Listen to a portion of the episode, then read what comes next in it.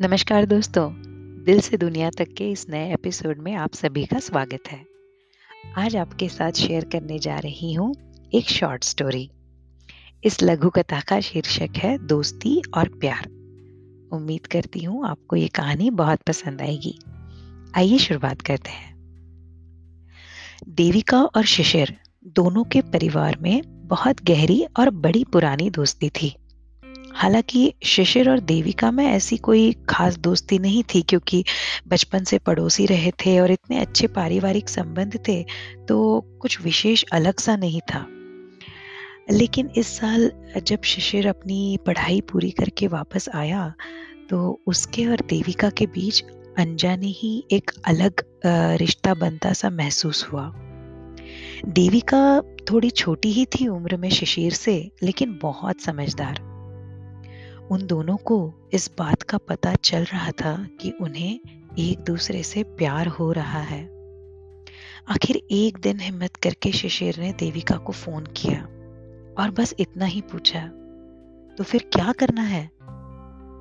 देविका बोली, तुम ही कहो। शिशिर ने पूछा, तुम डरती हो ना अपने मम्मी पापा से? तब देविका बोली, डरते तो तुम भी हो ना?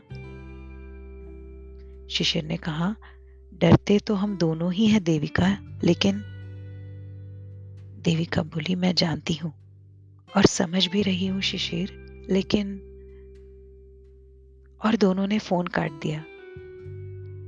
इस बात को कई साल बीत गए और दोनों की अलग अलग जगह शादी हो गई, बच्चे हो गए लेकिन दोनों परिवारों में प्यार आज भी वैसे ही था। आज कई सालों बाद देविका अपने मायके और शिशिर भी अपने परिवार के साथ घर आया था। हमेशा की तरह चाय पर सब देविका के घर पर मिले। आ, खेलते खेलते बच्चों के साथ आ, नाना नानी और दादा दादी आँगन में चले गए और देविका और शिशिर अकेले कमरे में रह गए।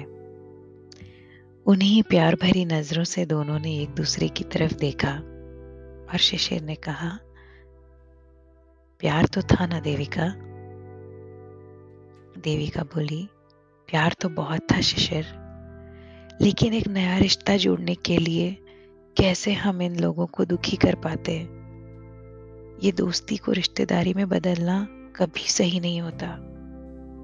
शिशिर ने कहा हाँ और देखो तो मम्मी, पापा और अंकल आंटी को कितने खुश हैं। आज हम उनके साथ नहीं हैं। लेकिन वो लोग ही हैं एक दूसरे के लिए हमेशा। हमने ठीक ही किया। देविका बोली हाँ बिल्कुल। लेकिन आज इस प्यार के इकरार से मुझे बहुत सुकून और खुशी मिली है। शिशिर बोला हाँ देविका, मुझे भी। और अगर आज ये बात नहीं करते तो पता नहीं और कितने साल इस सवाल को मन में लिए जीते। प्यार रिश्ते में बदले या ना बदले, लेकिन एक दूसरे के साथ ये इकरार ही बहुत बड़ी खुशी है। और दोनों कुछ देर के लिए चुपचाप पुरानी यादों और बातों में खो गए। धन्यवाद।